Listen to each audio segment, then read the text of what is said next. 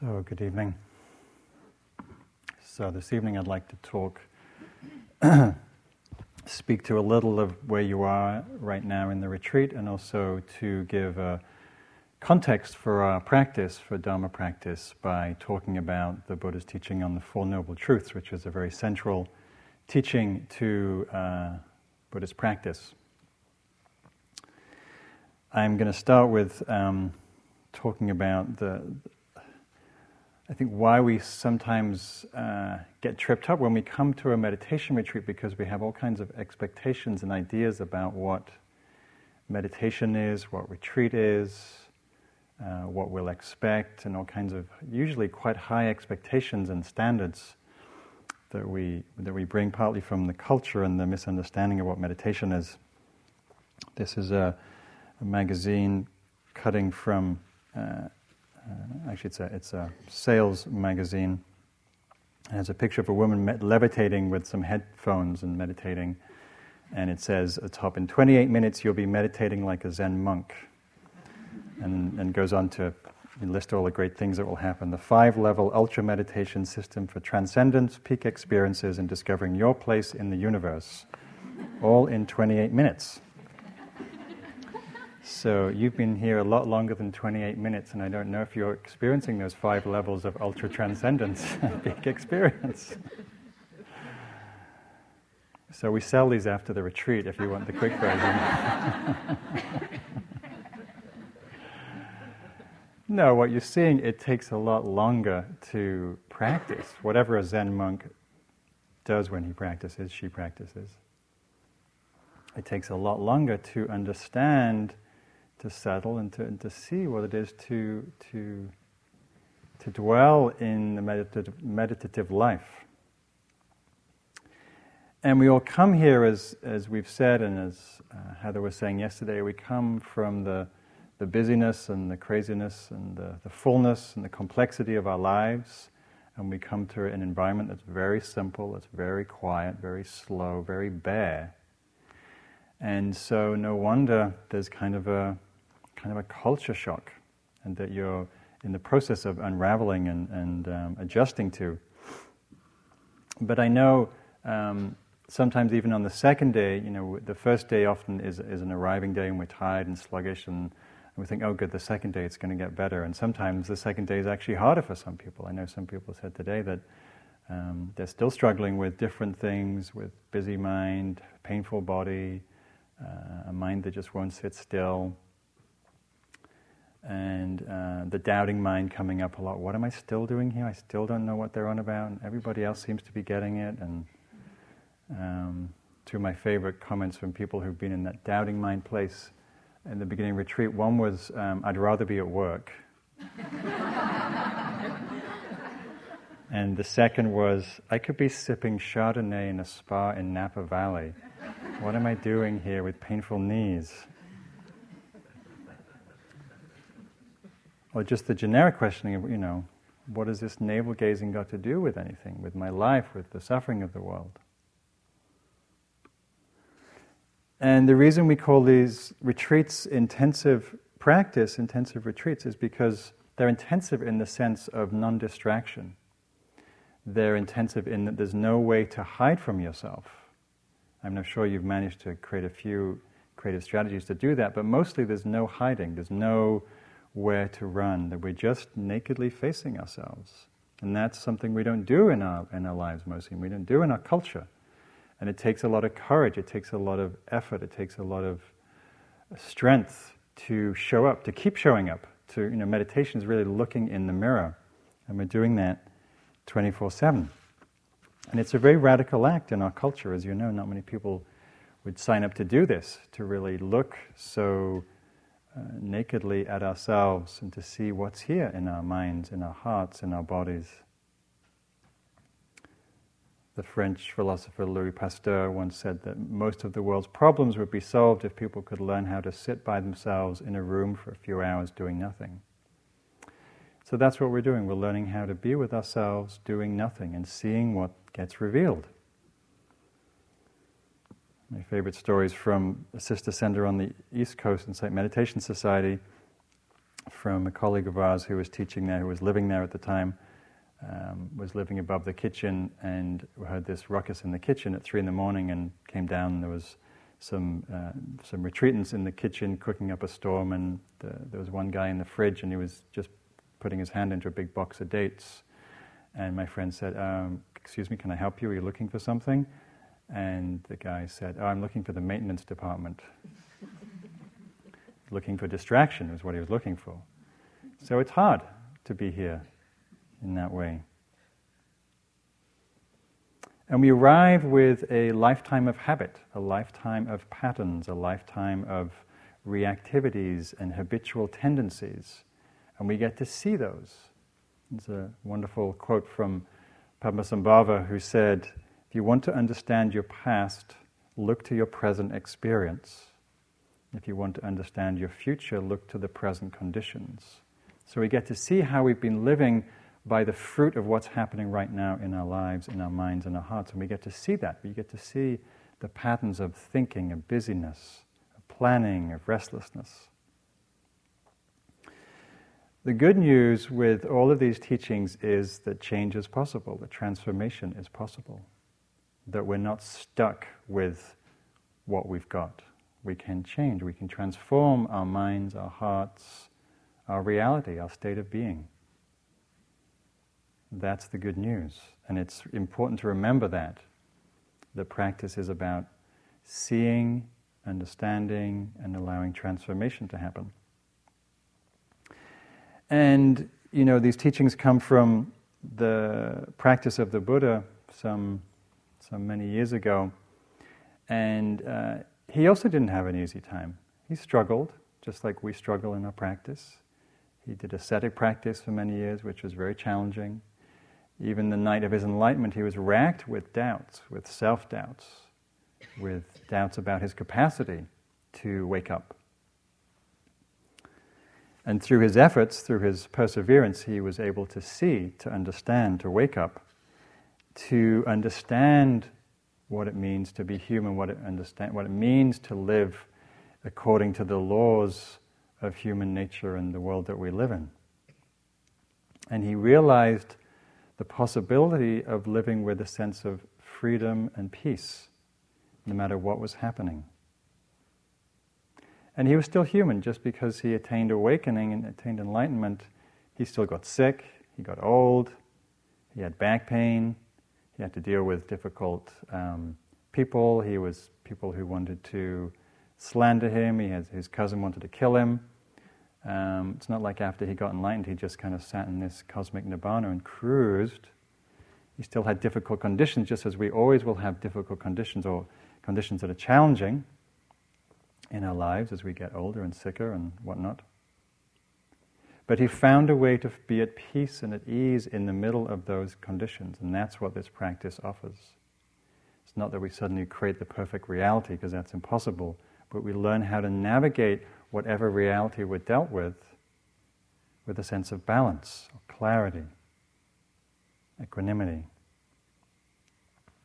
There's a poem from Han Shan, who is a great um, monk and teacher, or Buddhist uh, ascetic and um, hermit.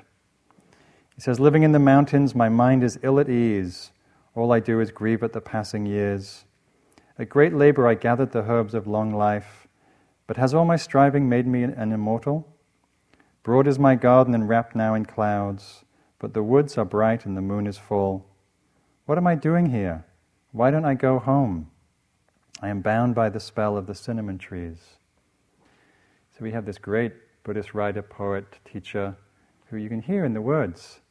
At the same time, there's also the questioning what am I doing? It's not an easy uh, single track row. We don't just get on the groove and then you know, fast train to nirvana. It's a little more complicated than that. The good news is that we have the most important quality already within us. We have the power, this quality of awareness, of wakefulness, of presence, of mindfulness.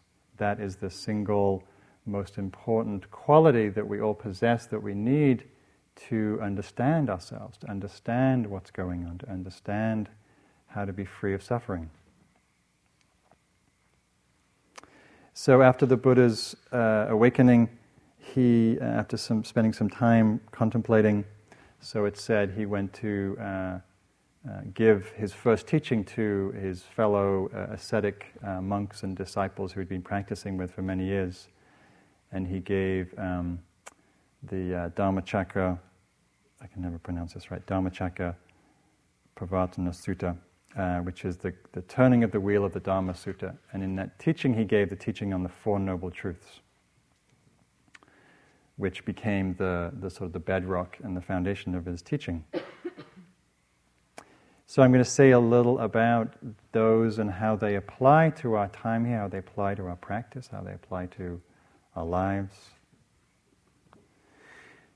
They are the truth of suffering, that there's suffering in life, there's unsatisfactoriness in life, that there's causes to that suffering, that the ending, the cessation of that suffering is possible, and that there's a path leading to the end of suffering. That's the, that's the foundation of the teaching. So the first truth there is dukkha. The dukkha is a Pali word, uh, and the, the, direct translation, there's many translations. Dukkha means unsatisfactory. It means um, incapable of providing lasting fulfillment. It also means difficult to bear, sometimes translated as suffering. The Buddha gave lots of analogies and metaphors. Uh, one of them was um, since he was living in, in the, the, the age of horse and carts or bullock carts, he gave the analogy of riding on a bullock cart where the wheel is not perfectly round. So it's almost round but a little off. So every time there's one revolution of the wheel, you get a little bump. So it's that, it's that sense of not quite rightness, that everything seems okay, but it's not quite how we'd like it to be. And we all have that experience here in our lives where everything feels okay, but there's something that's just not quite right. The lights are just a little too bright in here. It's a little too cool, a little too warm. My blanket's a little too itchy. The beds are not quite soft enough. My pillow's a little hard. The food's great, but you know, if they only serve bacon in the morning,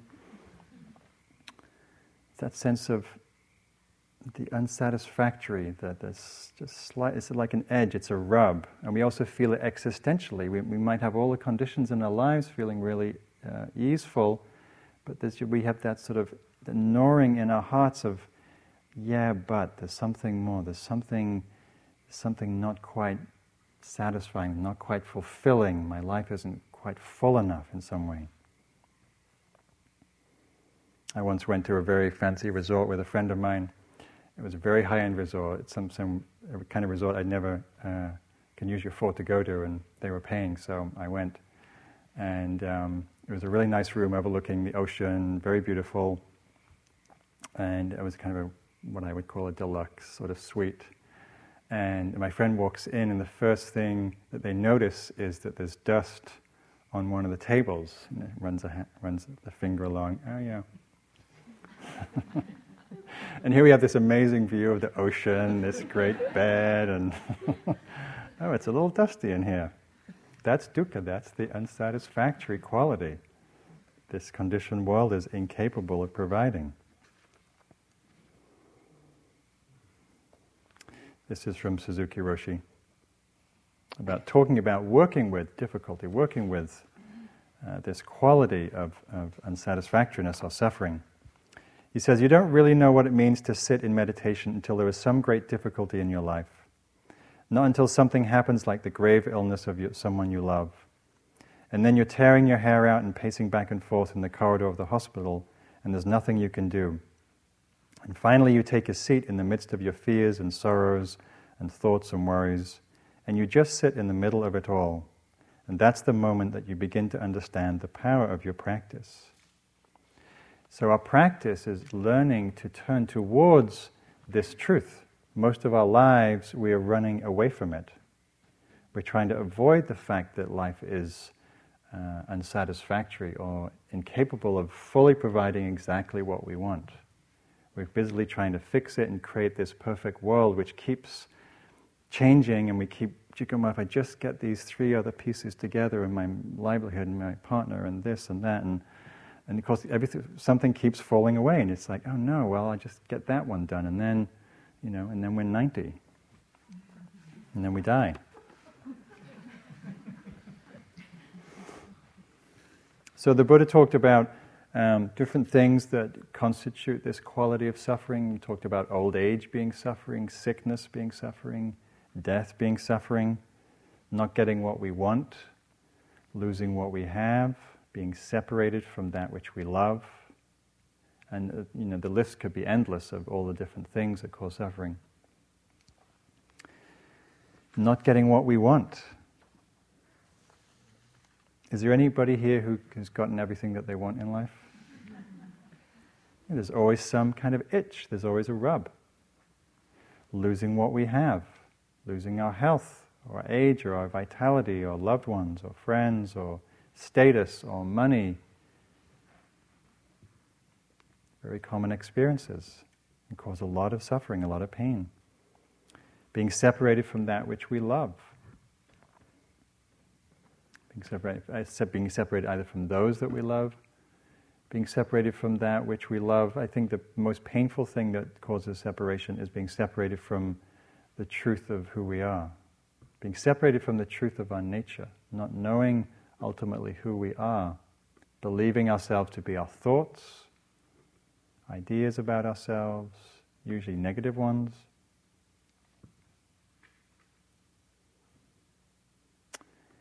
Sometimes we think that if we're suffering and we're in pain, we must be doing something wrong, that it's our fault in some way.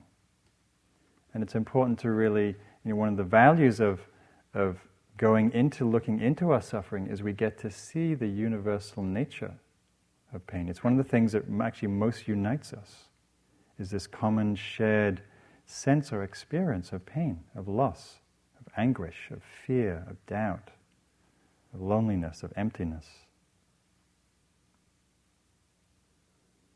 And it's also a profound Dharma door. It's what often inspires us, propels us to, to look for something that will heal, that will bring about transformation.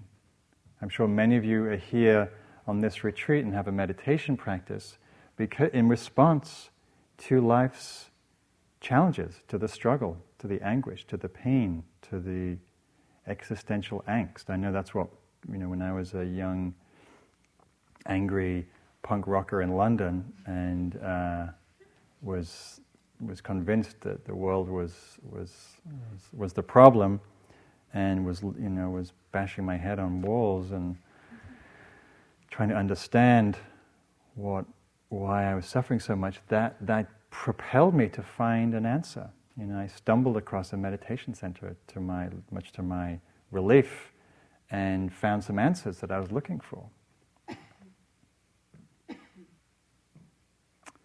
This is from uh, this is from Nisargadatta, wonderful Advaita teacher, Indian Advaita teacher. He says the essence of pleasure is acceptance. Whatever may be the situation, if it's acceptable, it's pleasant. If it's not acceptable, it's painful. You will find in acceptance of pain a joy which pleasure cannot yield for the simple reason that acceptance of pain takes you much deeper than pleasure does. I'll read that again. You will find in acceptance of pain a joy which pleasure cannot yield for the simple reason that acceptance of pain takes you much deeper than pleasure does. The personal self, by its very nature, is constantly pursuing pleasure and avoiding pain. The ending of this pattern with its desires and feels, fears, fears, enables you to return to your real nature, the source of all happiness and peace. So I love this passage and I read it a lot because it's so counterintuitive to us. We such the, the, the, conditioning to seek pleasure is so hardwired, and the conditioning to avoid pain is so hardwired. And yet, what he's saying is that very movement doesn't serve us, that actually the leaning into, the becoming curious, that the looking at, the understanding our pain, our suffering, our anguish actually takes us really to profound understanding.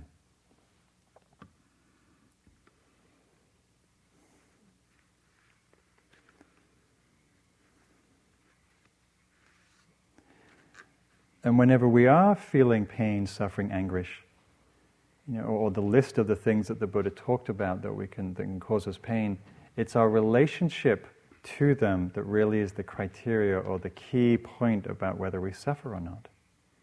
You know, I'm sure all of you, or many of you, experience a lot of physical pain the last few days. And maybe sometimes you've been suffering a lot in the pain with resisting it and hating it and complaining and feeling self pity and just hurting. And other times, maybe you've accessed a place where you can find some ease, some peace. Even though the body is hurting, the mind and the heart can, can find a place of stillness. That it's not caught up, it's not fighting and struggling and resisting the reality of that moment. That's the possibility of freedom that we can know through mindfulness. Viktor Frankl puts it this way he says, It's not the load that wears us down, but how we carry it. So we all have our load to carry, we all have our burden to bear. The question is what do we do with it. How do we hold it? How do we relate to it? Well, Hafiz puts it this way You carry all the ingredients to turn your life into a nightmare. Do not mix them.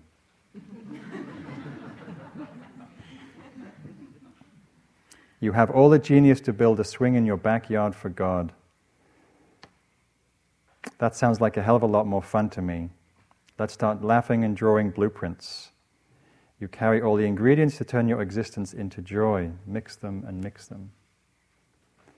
So I think we spend a lot of time mixing the ingredients to turn our life into a nightmare. What do you think?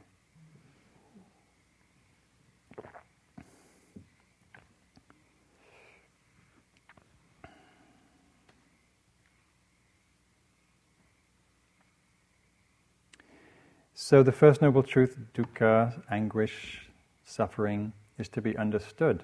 We need to turn towards it. We need to get closer. We need to understand it, stand under it. Ajahn Chah talks about how by running away from suffering, which is what we normally do, because it's unpleasant, we actually run towards it. You ever had that experience where you're trying to avoid something and get rid of something and resist something and it sort of comes back and smacks you in the face? Whether it's an emotion or a feeling or a difficulty in a relationship or a situation that you're just trying to avoid and avoid. And we think it's working, and then it sort of creeps around, and there it is, twice the size. And that's why this path takes a lot of courage. It takes a lot of courage to show up and to face what is difficult, what is what we don't want to face. It's a lovely quote that goes something like, "It's a, it's, it's a brave person who wants to hear what he doesn't want to hear." This is from Ajahn Sumedho. To allow the truth of cessation to work, to allow the truth of cessation of suffering to work, we must be willing to suffer. This is why I stress the importance of patience. We have to open our minds to suffering because it's in embracing suffering that suffering ceases. When we find that we are suffering, then we go to the actual suffering that is present. We open completely to it, we welcome it, we concentrate on it, allowing it to be exactly what it is. And that means we must be patient and bear with the unpleasantness of a particular condition. We have to endure boredom and despair and doubt and fear in order to understand that they cease rather than running away from them.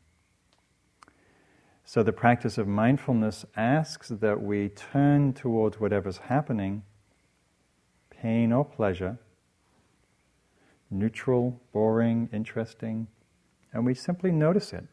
We notice how it arises, we notice how it stays for a while, has an effect on our heart and mind, body, and we notice how it passes away, passes into cessation.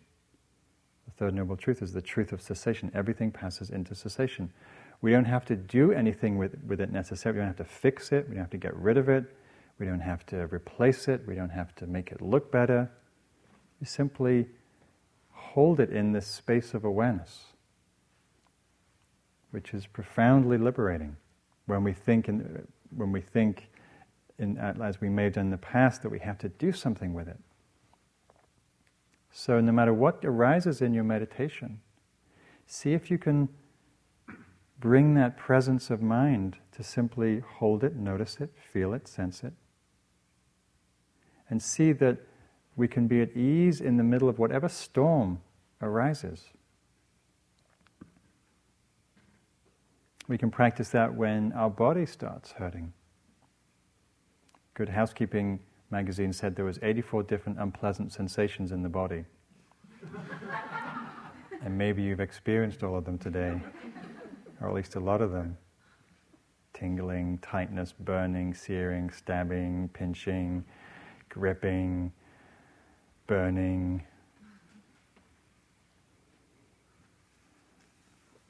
I was on a, on a three month retreat some years ago and I had this peculiar sensation where I, the, my sit bones would go numb or would start getting really painful. So it was painful to sit, which was a drag since I was on a three month retreat and I was sitting all day. And rather than be with the experience, which was quite excruciating, of, of uh, numbness and stabbing and all of that, I kept creating these um, chairs that you could sit in that were suspended from the ceiling that you wouldn't actually have to put your backside in, but you'd allow you to sit. I didn't market them, of course, but it was my way of not being with the experience. You know, the mind will do anything. The mind we, we, have, a mind that fixes, fixes, strategizes, always trying to overcome a problem. That's how we've survived, as Heather was saying yesterday. And yet, it's always on overdrive.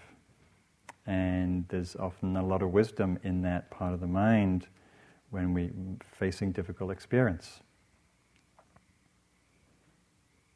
A similar experience when I was teaching a mindfulness based stress reduction class uh, in, a, in a chronic pain clinic at Kaiser up in Santa Rosa. And uh, this woman came in, she'd been having chronic neck pain for about 10 years and this was in the middle of the course, maybe week four, week five, when people start to get a sense of what mindfulness can do to, for chronic pain. And she came in really excited and was very excited to check in about her practice. And what she said was, you know, I've had this pain in my neck for 10 years. I've hated I've really I've gone through all painkillers and doctors, and um, it's really been hard to live with. And with the mindfulness practice, I, for the first time, actually really felt like I could turn towards it and feel it. And what was amazing, it actually wasn't that bad. All the tightness and the resistance and the fear and the constriction and the, the hating of it, that was really that was really tight and uncomfortable. But the actual pain underneath all of that, which was sort of being lost over the years of reactivity, was actually bearable. It wasn't pleasant, it wasn't easy, but she could see how turning towards it created a lot of space and a lot of possibility about how to live with that situation.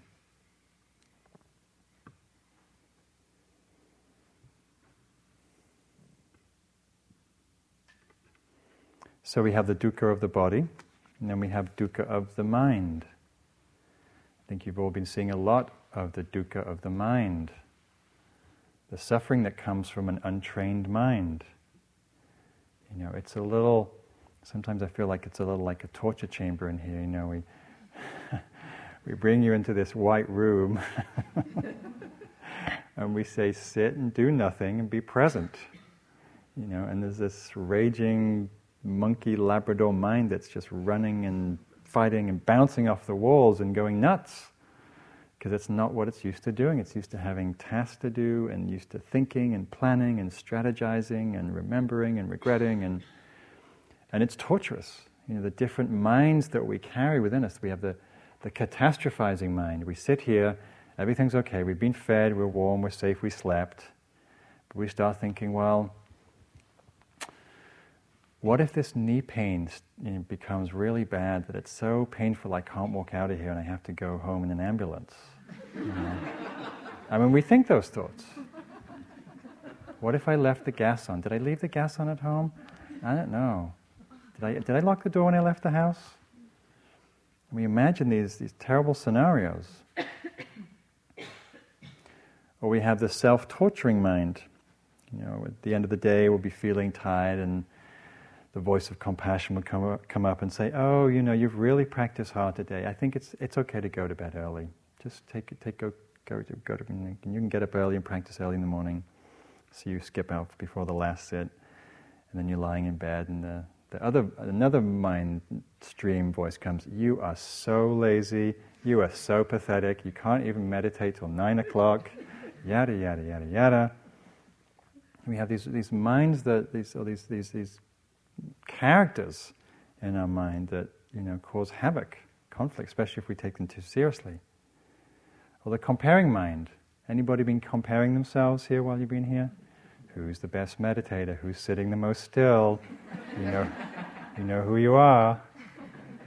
Who walks the slowest? We have a, we have a, we have a prize at the end of the retreat. You know, most mindful walking meditator. They could be completely checked out and thinking about the next cup of tea or ice cream they're going to have, but they look really good.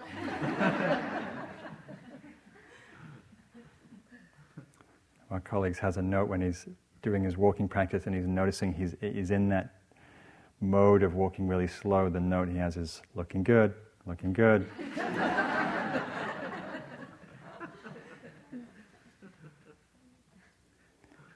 It's funny, isn't it? These minds that we, the thoughts that we have, where do they come from? They just come out of nowhere.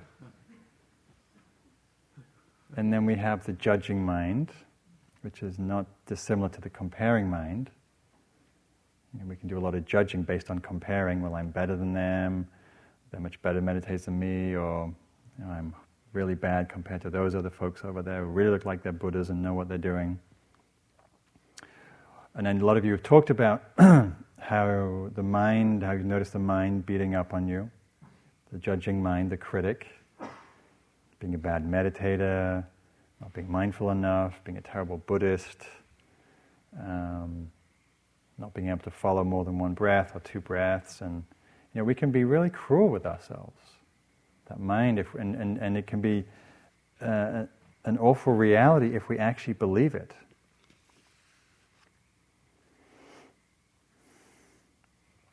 This is uh, one of my favorite cartoons. It's called A Checklist of Feeling Pathetic. You might recognize yourself. This is, uh, this is from the um, Rhymes with Orange cartoon strip, which is a wonderful cartoon. Choose someone and compare yourself unfavorably to them. Examine your face closely in the mirror and notice all your flaws. Relive embarrassing, awful moments that occurred years ago. That's a popular one on retreats. You know, we go through the invent, invent, inventory of stuff. Make a mental note of all the people you regularly disappoint. Disregard all compliments, especially from people who supposedly love you. And resign yourself to believing that from now on this is how you'll always feel. Sound familiar? And what happens? We feel pathetic at the end of it. We feel miserable. Feel it's another form of suffering. It's important with all those habits of mind to feel the suffering nature of them. Any particular habit that causes suffering, the more we attune to the suffering quality, you know, I noticed I had a very strong judgmental mind when I started practice, and um, after some years, sudden I was in, in a meditation, and I suddenly felt the impact of all those harsh, cruel, very nasty judgments. You know, good enough, you never get anywhere, your life's a mess, or you know, whatever the story was, I don't remember. It's all kind of a blur. It's all kind of the same, really. And to, to let the impact, to let yourself feel the impact, can actually shift your relationship to that part of your mind. Because we actually feel, rather than just hear this tape loop going on and on and on, which we often do, when we feel the suffering, it allows some compassion to arise. It allows us to acknowledge that it's really painful and that it's really, an, it's really a habit that we want to let go of, making us miserable. so, mindfulness practice brings about great uh, spaciousness and freedom with our thoughts. We get to see that we are not our thoughts thoughts arise and pass in the field of awareness. We are not, we don't have to uh, take ownership of our thoughts. The thoughts are not who we are. Yet we so think, we're, we're, so, we're so possessive of our thoughts as, as if they are me. They're not who you are. It's also why we emphasize in this practice, you know, this is an in the body practice. Often, there's often association with mindfulness being, uh, meditation being an out of the body experience, this experience of bliss or cosmic oneness or union. It's all sort of somewhere out here. This practice is about being in your body. The body is always in the present moment. The senses are always in the present moment. The mind is mostly not in the present moment. And so the more we practice inhabiting, feeling our breath, feeling our body, feeling our feet, feeling our legs, feeling our arms. So right now as you're listening, feel your body, feel your buttocks and your feet touching the floor. Know that you're in your body. It's a way of grounding out of the habitual hypnosis of the mind.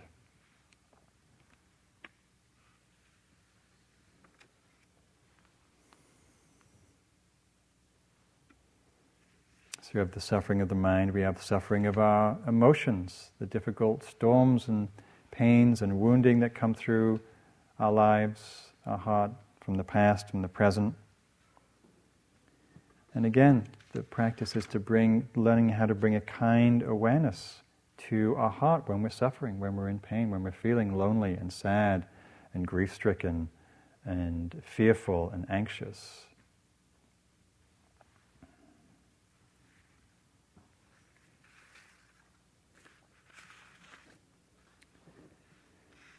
And when we turn to meet our emotions, we turn to meet our emotional pain, this again tremendous healing and transformation can happen. And we don't have to do anything with them. We don't have to fix ourselves. We simply have to hold a kind awareness to whatever's happening in our experience. This is from poet Rashani. There is a brokenness out of which comes the unbroken, a shatteredness out of which blooms the unshatterable.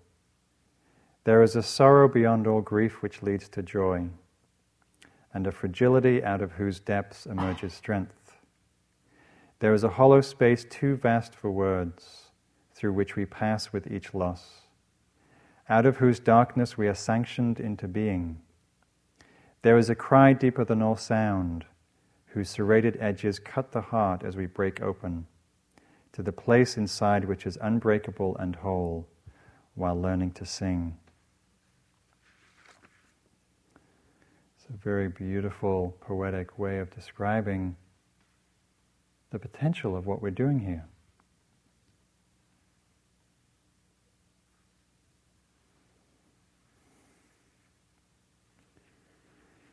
Lastly, before I move on, um, the Buddha also talked about the suffering that arises uh, because of change, because of impermanence, because everything being transient. There's nothing that stays around long enough that we can hold on to, that we can find enough stability or traction.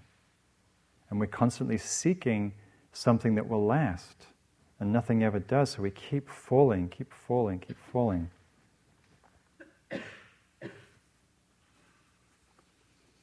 So, one of the insights the Buddha had when he started on his journey to, to, to awakening was he realized that everything eh, got, got old, got sick, and died. There was nothing around, around that was reliable. And he said, Why don't I seek that which is unaging, which is deathless, which is, which is the ultimate refuge?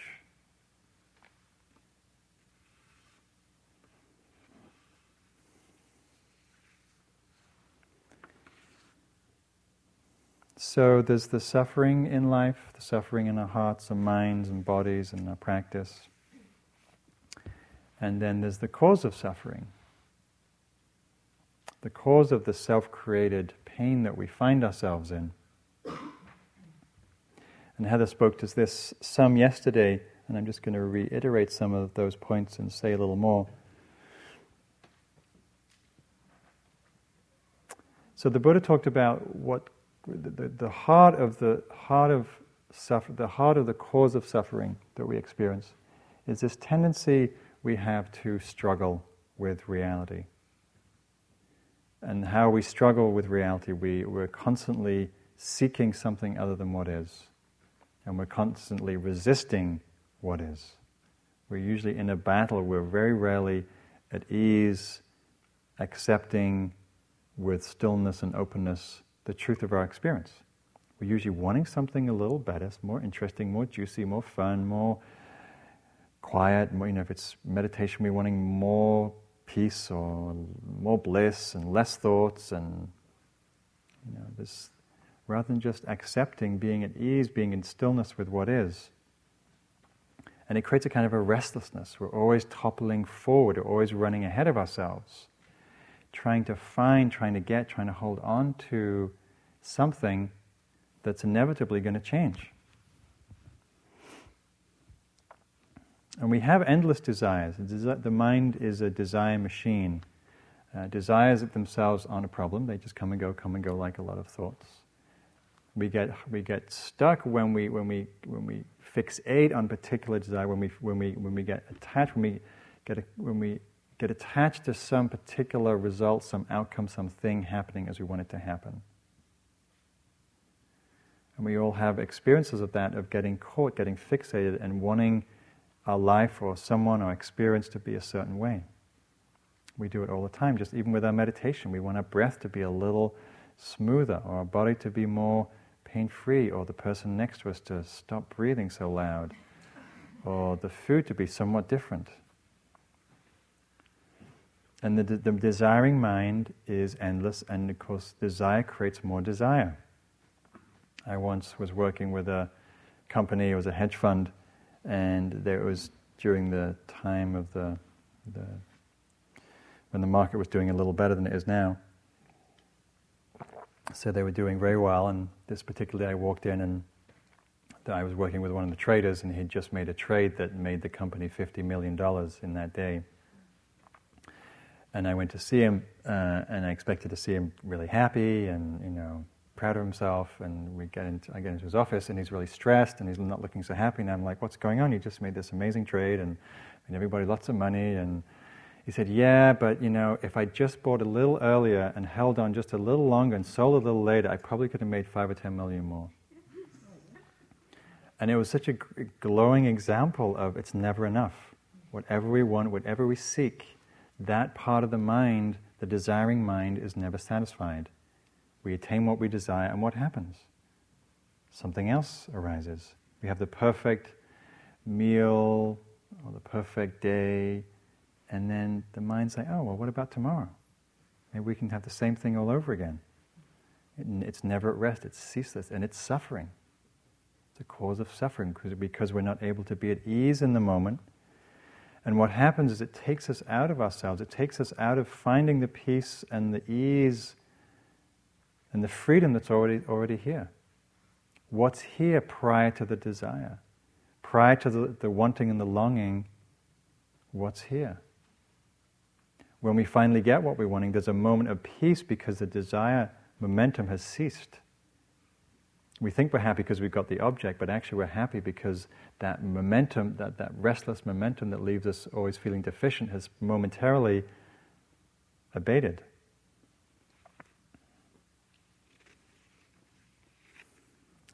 So when you're caught in this movement of design, notice the belief system that's running. Think about something that you want right now. Think about something you've been desiring.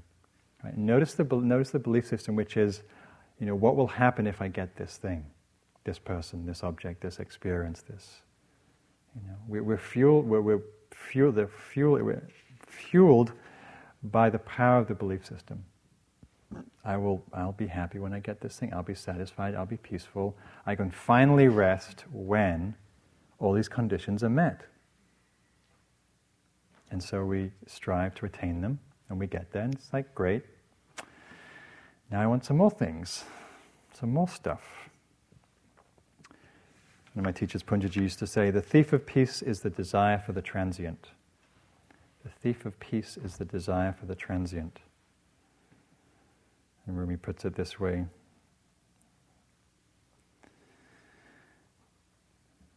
He doesn't put it this way, actually. He puts it somewhere. It's written wrong. Basically, saying the, that which is doing the looking is the one that you're looking for. We think it's out there. We think we keep looking out there, and we, we you know, mindfulness is turning the lens back here to saying, oh, it's actually already right here. Peace is available. It's actually a lovely quote, little piece from uh, Gendun Rinpoche. I'll just read a couple of lines from it, where he says, Happiness can, cannot be found through great effort and willpower, but is already present in open relaxation and letting go. Although peace and happiness do not exist as an actual thing or place, it accompanies you. It is always available to you and accompanies you every instant. Only our searching for happiness prevents us from seeing it. It's this searching and peace can't coexist in the same mind. So, right now, as you look to your experience, notice if there's anything missing.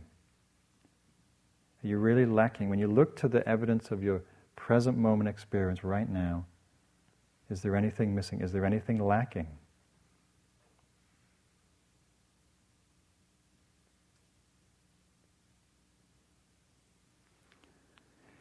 So it's important to not, you know, with any teaching that you hear, it's very easy to hear a teaching go, and to start using it to beat ourselves up. Oh my God! Now I'm so now, now, I know about all these other things I didn't know I was doing, and I'm doing them really badly, and I'm in, I'm just a terrible person. Now I'm I didn't know I was grasping it, but now I'm grasping, and so just be watchful of that mind that that takes something, and then you know this isn't this isn't to provide ammunition for your critic. This is to provide you with information, so you can see how how we cause suffering. That's the point of these teachings. They're all reminders. We all really know this stuff already. We just forget. And a lot of you have heard this stuff already, and we forget. And so we need to be reminded, reminded oh, yeah, happiness is available right here and now. So notice the next time you get caught in a desire, in a longing, in a, in a, in a fantasy for something, notice how it creates a tunnel vision. Like the world sort of falls away and we just fixate on this one thing. We get slight contracted inside the body, fixated, tight. We feel deficient, we feel lacking until we get this thing that we're longing for. And the flip side of the grasping is the aversion, is resisting, not wanting what we're getting. How many of you have been resisting the moment today? Or how many moments of resistance have you noticed today? Hundreds, thousands? it's amazing how many moments, if we really track our uh, uh, experience, there's a lot of moments where there's a slight flinching, a slight contraction, a slight pulling back from, from the experience, from ourselves, from each other. And again, it's fueled by similar belief system. If this thing goes away, if I get rid of this thing, I'll be happy. You know, if this person stops breathing so loudly, I'll almost be in nibbana but they're really obscuring my ability to be there. If only they served good coffee in the morning, my, you know, I'd be, you know, I'd be almost in nirvana. And we get, you know, just it's also useful to notice this, this, um, this phenomenon called yogi mind. Yogi is a is a meditator, is a spiritual practitioner, and yogi mind is a phenomenon that happens on retreat where, we, where, where things get over exaggerated. The mind doesn't have much to, to focus on during the retreat, there's not a lot going on, so we fixate on certain things and it gets blown way out of proportion. So, something like, like the sound of someone coughing, or someone breathing loudly, or someone slamming the door, and our, you know, our mind just erupts in a fury. We want to kill somebody because they're breathing too loud. You know, never mind loving kindness.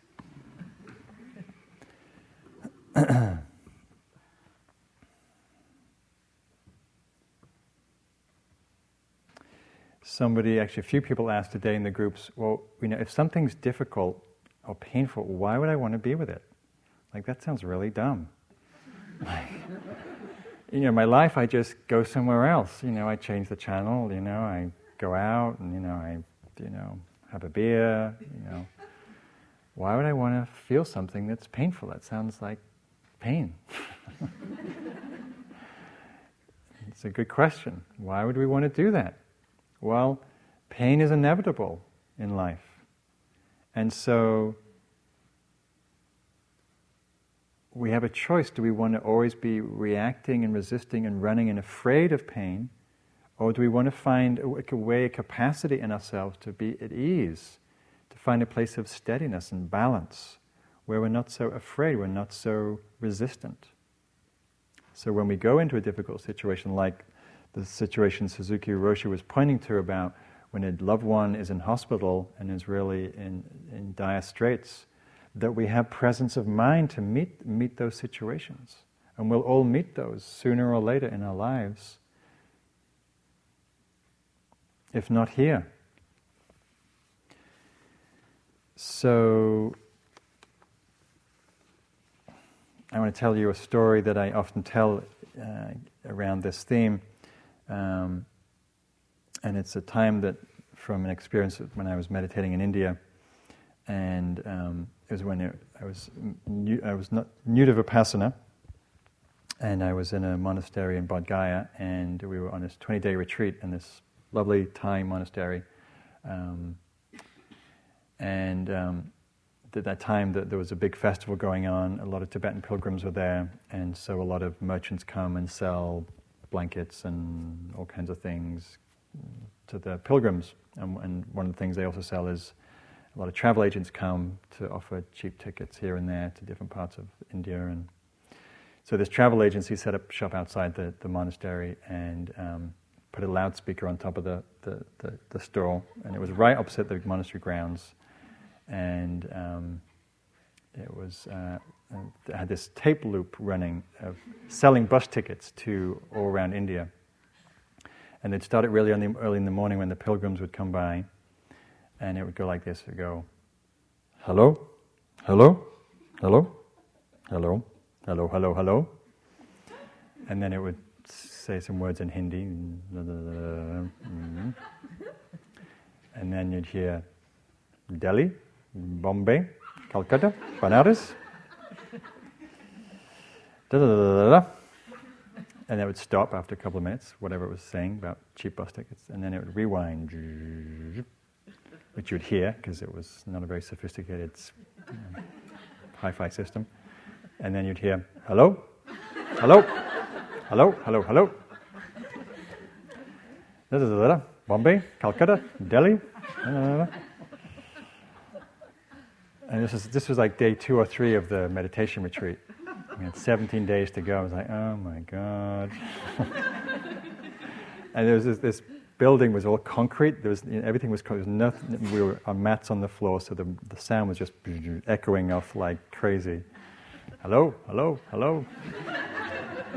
and we weren't allowed to leave the monastery grounds, so we couldn't, you know, do some non-violent sabotage of the speaker system. And, or buy all the tickets and get them to leave or whatever we could do to. So we just sat there, you know, hello, hello, hello, aversion, aversion, aversion, hating, hating, hating, homicidal feelings, going kind of nuts for a while. You know, it was, I mean, it's just shut up.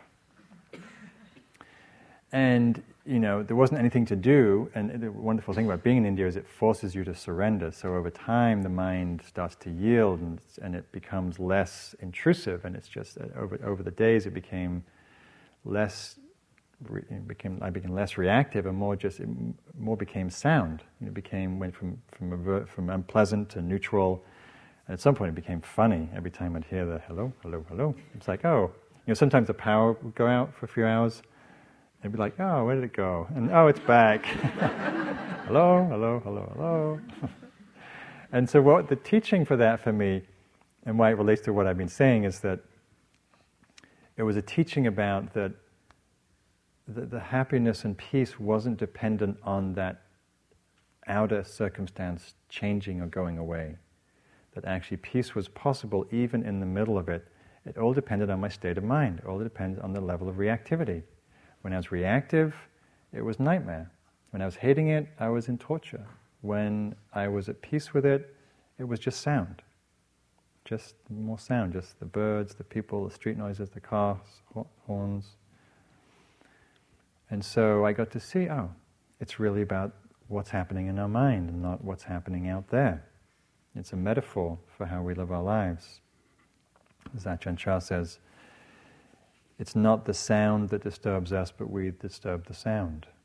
We disturb the sound through our reactivity. We disturb the world through our reactivity. So um, I'm running out of time to do the, four, the, third and fourth noble truth. The fourth noble truth is the, is the path leading to the end of suffering. the, the way which incorporates every aspect of our lives from ethics, from livelihood to meditation and wise action.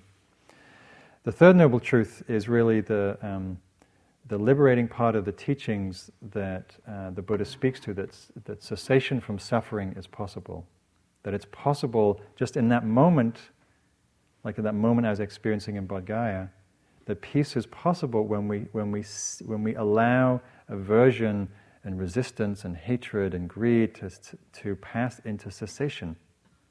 We don't have to get rid of them, we don't have to do anything, we simply notice it. We notice, we see, we understand the pain it causes, and letting go happens. Letting go, we relinquish. Nibbana, the word, the literal translation for nibbana which is uh, uh, the sort of the, the goal of, of, Buddhist practice, which is the third noble truth, uh, literally means cooled out. We've cooled out the fires that burn. This is from the Buddha. He says, enraptured with, with lust, enraged with anger, and blinded by delusion or ignorance, overwhelmed, the mind ensnared, people aim at their own ruin, at the ruin of others, and at the ruin of both and they experience mental pain and grief. But if greed and anger and delusion are given up, one aims neither at one's own ruin, nor at the ruin of others, nor at the ruin of both. And they experience no mental pain and grief. This is Nibbana, visible in this life, immediate, inviting, attractive, and comprehensive to the wise. So we're practicing cooling out, cooling out the habit of seeking, of grasping, of holding on, of attachment, of fear, of resistance, of hatred. We're, we're, we're cooling out the continual fight that we have with experience. So we can taste, even if it's just for a moment. We have a moment of nibbana, as Ajahn Buddhadasa, a wonderful Thai meditation master, would talk about. We all have moments of nibbana where, we, where we're not fighting, where we're sitting, where we're doing our walking meditation outside, and there's just pure presence. There's just connection with the walking. There's no one doing the walking. Walking is happening. The birds are singing and sounds are heard. And there's just simplicity, ease, peace, connection. There's no leaning forward or away from experience.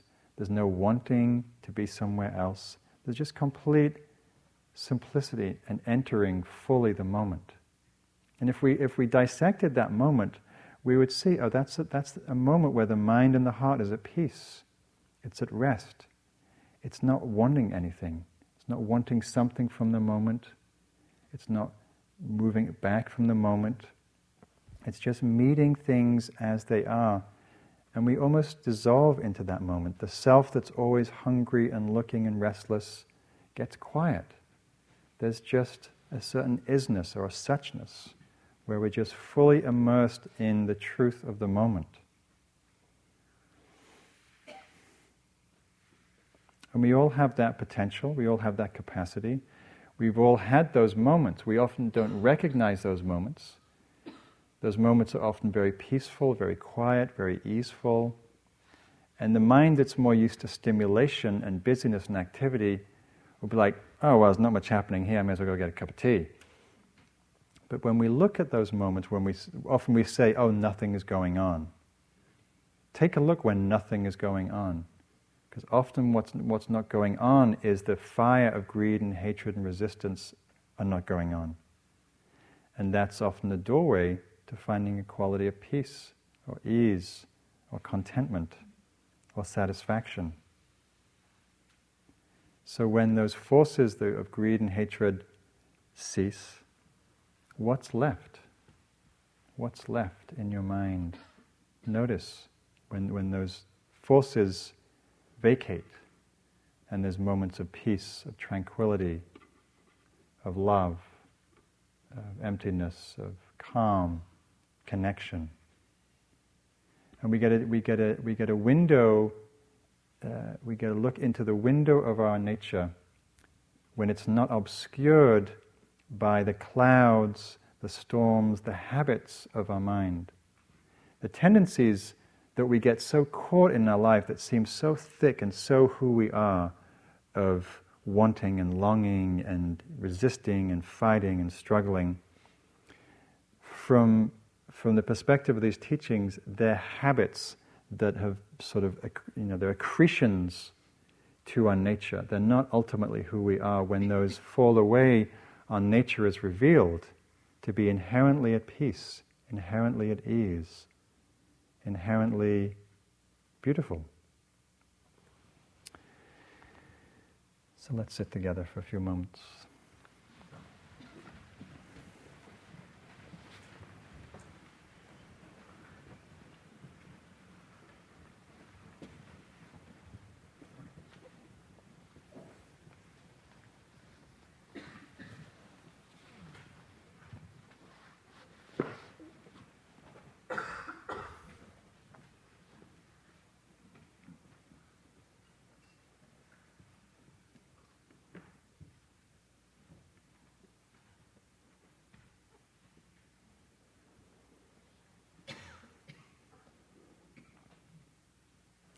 And just notice as you settle into the moment if there's any leaning forward or away, or simply being with things as they are.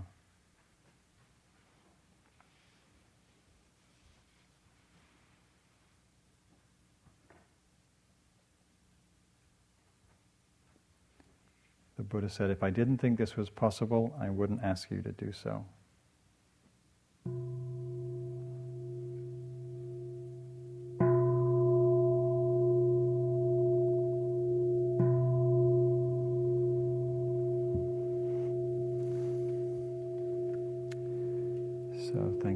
attention.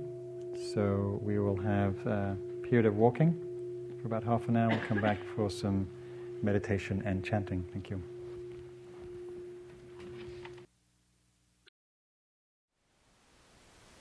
Thank you for listening. To learn how you can support the teachers and Dharma Seed, please visit dharmaseed.org slash donate.